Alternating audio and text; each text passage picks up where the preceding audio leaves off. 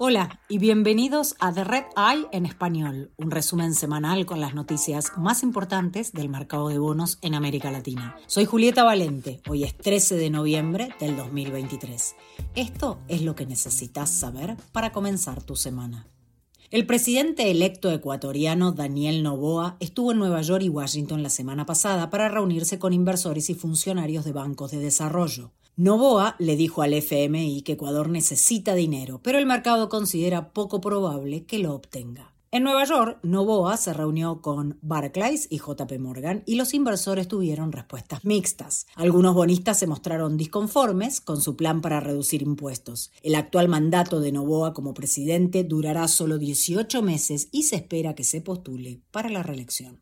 En Brasil, la siderúrgica CSN contrató a Morgan Stanley para asesorarse sobre la posible compra de activos de Intercement. El productor brasileño de cemento está reestructurando su deuda y necesita vender activos para pagar a los bancos acreedores y a los bonistas. Intercement es propietario de la cementera argentina Loma Negra y posee varias fábricas en Brasil.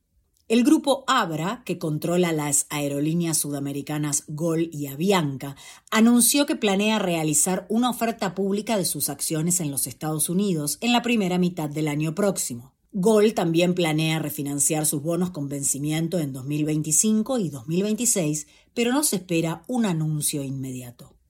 En Argentina, la compañía de gasoductos TGS quiere refinanciar su bono de 500 millones de dólares con vencimiento en 2025, pero primero necesita obtener una extensión de su contrato de concesión con el gobierno. En septiembre, la empresa presentó una solicitud ante el regulador local para extender el contrato hasta el 2037.